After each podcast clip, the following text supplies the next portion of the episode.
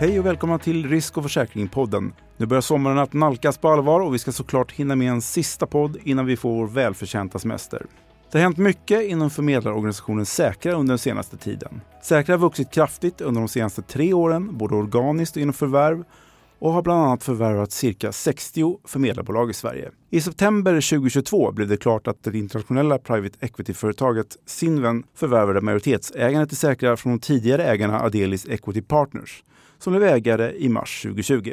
I samband med detta tillträdde också Eva Pansar Wåge som ny VD och koncernchef för Säkra. Och just Eva är dagens gäst i Risk och försäkringspodden för att berätta hur hon ser på förmedlarmarknaden idag och framöver, hur Säkra har förändrats och kanske till och med för att berätta lite om Säkras planer framåt.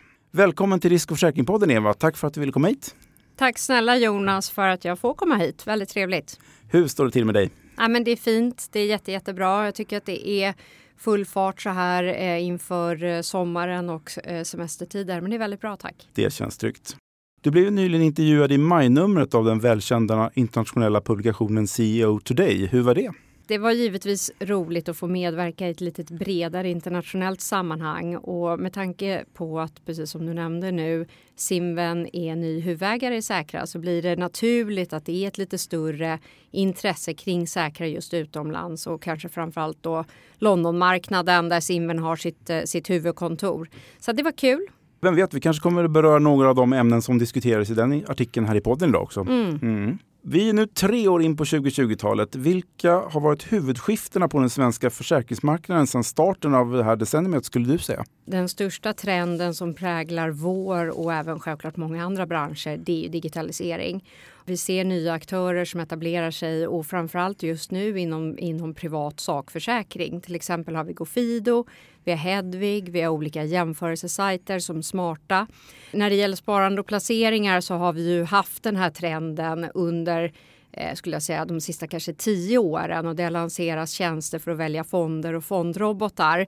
Men, men det är ju så här oavsett om det är på sak eller livmarknaden så den stora utmaningen här är ju eh, att kanske kunna skapa lönsamhet i det här och prispressen gör att det krävs väldigt stora volymer för de här aktörerna att, att faktiskt kunna verkligen fungera framåt. Så det är väl en, en stor trend eh, och det andra skulle jag säga det är givetvis hållbarhetsfokus. Och det är inte heller någonting som är unikt för vår bransch men här har tycker jag finanssektorn ett väldigt viktigt ansvar när det gäller att styra kapitalet rätt och säkerställa att våra kunder sparar i, i eh, eh hållbara företag helt enkelt och att vi själva jobbar mycket med hållbarhet. Så det är väl den andra stora trenden. På vilket sätt har ni på Säkra förändrat ditt sätt att arbeta till exempel när det gäller digitalisering och ökade hållbarhetskrav? Ja, men vi har gjort mycket skulle jag säga kring vårt sätt att, att jobba för att skapa bättre strukturer som leder till mer effektiva arbetssätt men, men också då självklart kundnytta. Största förändringen för kund är vårt nya gränssnitt, vår nya app som heter Säkra Total. Den lanserades i slutet på förra året till våra liv och pensionskunder och nu till hösten så rullar vi ut det Eh, även till våra sakkunder. Sen satsar vi också mycket på våra interna system eh, och vi kan nu, som skulle jag säga enda förmedlare i Sverige faktiskt erbjuda ett helautomatiskt system i kontakter med försäkringsbolag när det gäller de här årliga förnyelser på sakdelen. Vad det gäller hållbarhet så kan jag säga att där finns det väldigt mycket kvar att göra. Det är dock ett väldigt prioriterat område för oss nu och framåt. Vad är det ni vill göra på hållbarhetsområdet då? Vi vill eh, säkerställa att våra kunder, alltså det så finns det ju krav givetvis, det är ju liksom en lowest level of decency, men sen vill vi säkerställa att alla våra kunder blir mer hållbara och det är ju två delar i det. Dels är det våra sakkunder, eh, hur de kan jobba med hållbarhet och hur vi kan hjälpa dem där. Och sen på liv och pensionssidan så handlar det ju om att våra kunder kanske bör och framförallt vill spara mer hållbart. Mm. Så att båda de områdena kommer vi jobba mycket med. Vilka utmaningar ser du för den svenska förmedlarmarknaden framöver? Ja, men prispress och regleringar har som bekant dominerat branschen senaste decenniet. Som, som en konsekvens utav detta så ser vi fortsatt en stark konsolidering på marknaden. Eh, prispressen gör ju att man behöver större volymer för att kunna göra riktigt, riktigt bra kundupphandlingar. Och regleringen eh, som sagt också är, blir ju en väldigt stor press och det, det, det, kostar ju på för de små förmedlarna att kunna investera i compliance, interna system, uppföljning och allt det här. Det är ju skulle jag säga fortfarande en utmaning. och Med tanke på det så tror jag att här kommer vi ju fortsätta se att marknaden kommer fortsätta konsolideras och det blir svårare för de små aktörerna att helt enkelt kunna fortsätta vara fristående medan marginalerna också, också krymper. Så den trenden tror jag vi kommer fortsätta att se och det är ju en utmaning kanske för de förmedlarna som vill jobba i ett litet bolag och vara helt fristående. Säkra har som sagt vuxit mycket under de senaste tre åren, både organiskt och genom förvärv. Vad har varit huvudanledningen till er snabba tillväxt? Vi är stolta. Vi har haft en fin tillväxtresa. Eh, vi har till exempel gått från att vara 130 medarbetare till att nu vara 450. 15 000 kundföretag när vi började där med Adelis till nu 50 000 kundföretag. Vi har haft 40 miljarder i AUM, nu har vi 100, 2,5 miljarder i premier, nu har vi 10. Och hela den här tillväxtresan har ju gått relativt fort och jag tror en stor del av det handlar om att vi har haft en ägare som har varit målinriktade men också förstått vår verksamhet och varit väldigt, väldigt stöttande i den här processen. Första Delis och nu Simven. Simven har ju precis kommit in eh, men, men jag skulle säga att båda de två är ju är väldigt medvetna om vad vi behöver göra. För att det är ju en sak att växa men det är en annan sak att kunna växa med kontroll. Eh, men vi, vi har haft skulle jag säga, tre faser i den här liksom tillväxtfasen. Första då, när vi började med Adelis, det var liksom att skapa en bra bas för bolaget, nya rutiner, processer kring administration, compliance med mera.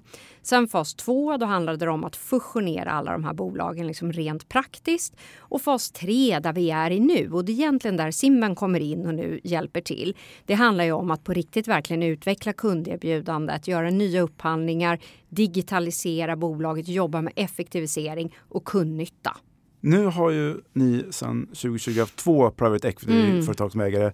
Är det, är det här någonting som krävs för att nå en snabb tillväxt på den svenska förmedlarmarknaden tror du? Inte att ha två, det skulle jag inte säga. Ja, nej, inte samtidigt men... Ja, nej, nej, men nu har vi ju haft två på ganska kort tid. Ja det det handlar om är ju egentligen vilket skede tror jag som bolaget befinner sig i. Jag menar när mm. Delis klev in nu, nu är det drygt tre år sedan, då var Säkra ett relativt omoget bolag. Det krävdes stora förändringar i struktur, organisation, arbetssätt med mera. Och när vi snabbt blev så mycket större, då, då växte vi helt enkelt ur Adelis och även storleken på de förvärv man vill göra. Mm. Nu har vi en bra grundstruktur på plats. Nu handlar det som sagt som jag sa om att effektivisera, växa och där kan ju Sinven då med sina kanske ännu större muskler verkligen säkerställa att vi, att vi nu växer med också lite större förvärv. Hur ser du på konkurrenssituationen rörande att förvärva och ansluta mindre förmedlare? Är det fortfarande en huggsexa mellan er och mm. konkurrenterna där ute? Nej, men det är ju så att vi har ju en, en aktör i branschen som, som har haft liksom ensamrätt nästan på den här konsolideringen under, under tio års tid. Och vilka men, är det? Söderberg. Ja. ja.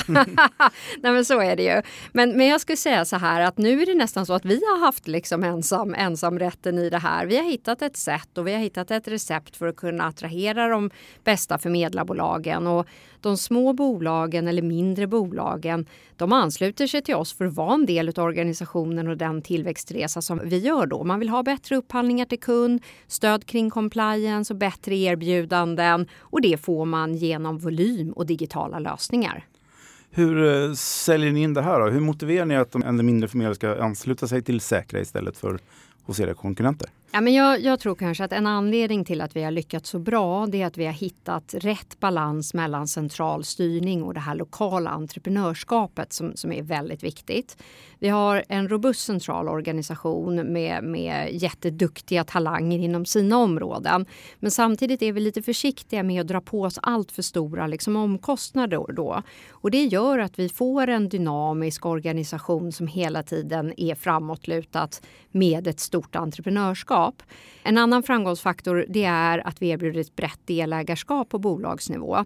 Och nu till exempel då så har vi 200 aktiva partners. Totalt nu är vi 450 medarbetare. Så vi har 200 partners, men nu när Simven kommer in så, så erbjuder vi ytterligare ungefär 100 personer att bli partners. Och det här är någonting som vi kommer göra varje år. Det gör att alla strävar mot samma mål. Man gynnas av att säkra som helhet går bra snarare än liksom den enskilda prestationen. Och så på så sätt då så främjar vi samarbeten mellan team, man suddar ut intern konkurrens som annars är lätt. Och det är klart att det är också viktigt om en aktör ska ansluta sig till Säkra. Så tittar man på de här delarna. Säkra har ju traditionellt arbetat med små och medelstora företag men nu har ni på saksidan satsat allt mer mot mer komplexa försäkringsbehov och större företag. Kan du berätta lite mer om er nya inriktning där? Nej, men det stämmer. Eh, vi har ju, vår, vår liksom core business är ju SME-bolag. Men nu har vi både satsat på att rekrytera rätt kompetens och på att förvärva olika bolag som, som arbetar inom vissa nischade segment. Och ett fint exempel på det till exempel är Fairwater Marine och, och idag så står ungefär 20 procent av vår eh, sakportfölj står utav just marinförsäkring och andra spetskompetensområden som life science, yrkestrafik, professionsansvar och även internationell affär. Så det stämmer. Och sen har vi också blivit medlemmar i, i några av de här stora internationella nätverken just för att kunna jobba med de större företagen som eh, World Worldwide Broker Network, Uniba, GBN och Funk. Så att de nätverken behövs för att jobba med de här stora kunderna.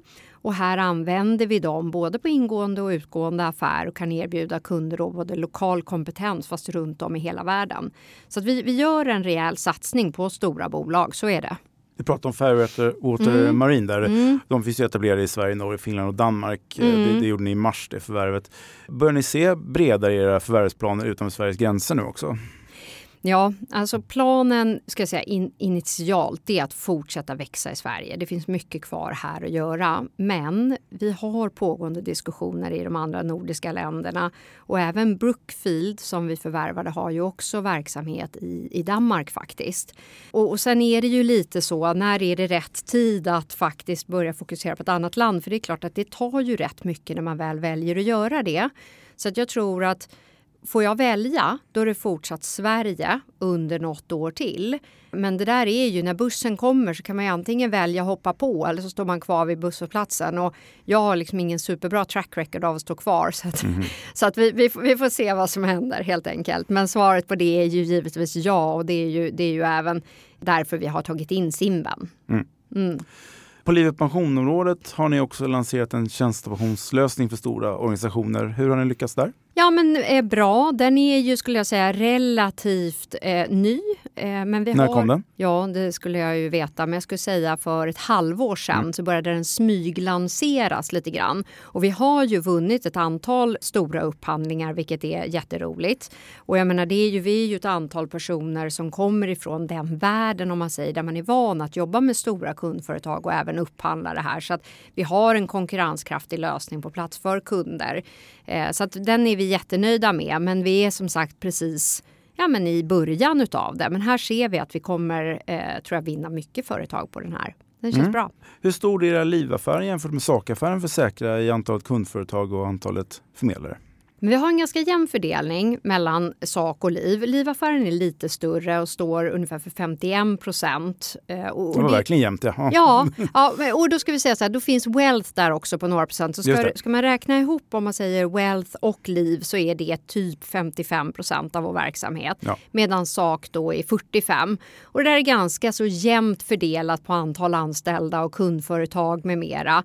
Eh, men vi har en större premievolym på livsidan än vad vi har på sak. Eh, ja, där har vi nästan dubbelt så mycket faktiskt. Ungefär 7 miljarder i premievolym på livsidan och, och 3 på saksidan. Så livaffären är dubbelt så stor som sakaffären kan man säga? Mm, just på, sett till premie, ja. ja. Och det, yes. det brukar vi mäta i. Ja, mesta. ja.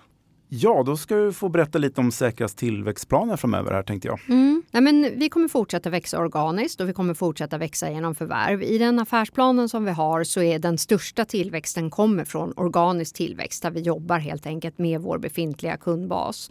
Men sen är det också så att vi satsar mycket på sparområdet eller inom Wealth nu där vi har rekryterat upp många duktiga personer. Vi har förvärvat många fina bolag. Så att där tycker jag det är jättespännande att se vad som händer. Men, men vi har stora tillväxtplaner just inom wealth-området. Och nu lanserar vi också inom det området en rad nya tjänster. Så att den tycker jag, det är väl det som jag tror kommer sticka ut. Om du och jag skulle se som ett år, då tror jag att det är wealth där vi har utvecklats mest faktiskt de andra områdena ska vi fortsätta bygga på och fortsätta och, och förädla så att säga och, och växa organiskt som, som vi liksom har gjort hittills. Men Wealth är lite grann av en ny satsning. Vilka typer av bolag är ni intresserade av? Att eh, eh köpa? Ja. Nej, men vi tittar på en mängd faktorer eh, när vi förvärvar bolag och gör en gen, liksom noggrann genomlysning av bolagen. Men, men jag skulle säga att det är ju sakförmedlare, livförmedlare och just nu kanske lite extra fokus då på wealth. Men det måste finnas liksom en affärsmässig logik för alla parter och vi behöver dela eh, liksom värderingar. Det är jätte, jätteviktigt. Och vilka värderingar har ni? Ja, men I Säkra så har vi ju liksom något som vi kallar för säkra andan. Och våra ledord eh, det är ju att vi helt enkelt ska vara liksom ödmjuka eh, mot varandra. Att vi, vi, ska vara, vi ska vara trevliga, vi ska vara schyssta mot varandra. Och det där är något som är jätteviktigt. Jag brukar skojsamt säga att jag har en så här zero douchebag policy. Men det menar vi verkligen. Och det här är det viktigt att man hela tiden sätter kunden först och att man jobbar på ett bra sätt Eh, och att man också liksom följer, ja, men följer de värderingar som, som vi tycker är viktiga helt enkelt. Kunden först och kollegor också. Det bra det. Mm. Vi pratade lite om konsolideringen här tidigare. Eh, vilka fördelar och nackdelar ser du med en konsolidering av den svenska förmedlarmarknaden? Om man skulle ta någon nackdel så är det väl kanske att, att branschen eventuellt kan tappa de förmedlare som verkligen vill jobba i det lilla bolaget. Så. Eventuellt är det så. Men annars skulle inte jag säga att det är några direkta nackdelar utan fördelarna dominerar. Även för kunderna? Absolut, och framförallt för kunderna. Därför att liksom med den här upphandlingskraften som kommer med volym så får ju kunderna det bättre. Och det, är liksom, det är naturligt. Vi har en bättre förhandlingsposition mot försäkringsbolagen än vad en mindre aktör har. Det, som sagt, det innebär att kunderna får bättre lösningar, de får förmånligare villkor oavsett om det är på sak eller livsidan. Men sen är det också, tycker jag, hela den här delen som en, en större organisation kan erbjuda. Det är bättre stöd kring compliance, juridik, det är ekonomi, det är IT-resurser, allt det där. Och det kommer ju kunderna till godo. Det gör att vi blir mer hela och rena och vi gör ett bättre jobb och kunderna får det bättre. Så att jag skulle säga att, att kundskyddet i detta är liksom jätteviktigt och det gör att att fördelarna liksom by far väger över den eventuella lilla nackdelen tycker jag som, som finns. Då. Hur, hur påverkar det prisnivån då, att det är mindre, mindre antal bolag? Ja, det där är ju, det där är ju frågan höll jag på att säga. Nu, nu tror jag inte att det påverkar kunder negativt därför att ofta är det ju så att priserna kommer ju av vilken volym du kan leverera så att säga. Och där är det ju så att, att är man då kund hos kanske en liten förmedlare så kan ju priset då självklart vara högre. Så jag skulle säga att det är liksom inget problem därför att många små klarar fortfarande inte av att upphandla eller förhandla på samma sätt som några få stora aktörer. Jag skulle säga att det är positivt. Ja. Och hur stora vill Säkra bli egentligen? Ja, men det finns väl inget direkt slutmål för det. Det är the sky som är Det är the limit. sky liksom. Ja, nej, men alltså tittar vi på Söderberg, jag menar de har ju faktiskt haft en enorm utveckling. Om vi ser på vår affärsplan så ska vi ungefär tredubbla vår eh, storlek. Men det är ju planen ska säga, med vår ägare egentligen nu. Mm. Så att det är the sky is the limit. Härligt. Mm. Eh, något annat som är härligt är att det är sommar och semester snart. Har du tid med någon ledighet mitt i all tillväxt? Ja, alltså det är ju självklart så att man jobbar ju väldigt, väldigt mycket när man är i stark tillväxt. Men, men förra sommaren då var ju vi mitt i den här processen med att sälja Säkra och då var det absolut noll semesterdagar. Så att den här sommaren så kommer jag se till att jag får lite semester. Jag tror att jag behöver det och när jag har semester så är det ju mycket lättare i alla fall för de som jobbar runt mig, det vill säga koncernledning och det också får semester. Så att ja, det blir semester det måste det få bli den här sommaren. För, verkligen... för dig och kollegornas skull? Ja, men det behövs liksom. ja. Jag tror det. Ja. ja. Men vilka är de tre viktigaste sakerna för dig och säkra att fokusera på efter semestern och resten av året? Ja, men först och främst så inleder vi med eh, hösten då med vår stora kick-off, alla medarbetare. Mm. Vi är många nya medarbetare så vi samlar alla för att liksom få en gemensam start och inför den här hösten. Två andra fokusområden så skulle jag säga det är lanseringen av vårt nya sparerbjudande och utrullningen av vår app, alltså Säkra totalt till alla våra sakförsäkringskunder. Det tror jag kommer vara en eh, väldigt stor sak och även eh, kul för kunderna. Det hoppas vi. Mm. Jag önskar dig en skön sommarsemester när det väl är dags för det och ett varmt tack för att du ville komma och prata med mig idag. Tack själv och jag önskar dig en jättefin sommar Jonas. Tack Eva. Tack. Och en trevlig sommar till dig som lyssnade ska jag också passa på att säga. Podden är tillbaka igen efter sommaren. Jag heter Jonas Engmark. Producent var Julia Siverts. Ansvarig utgivare är Peter Fällman. Och Risk och försäkringspodden görs av Dagens Industri och Bonnier News. Trevlig sommar!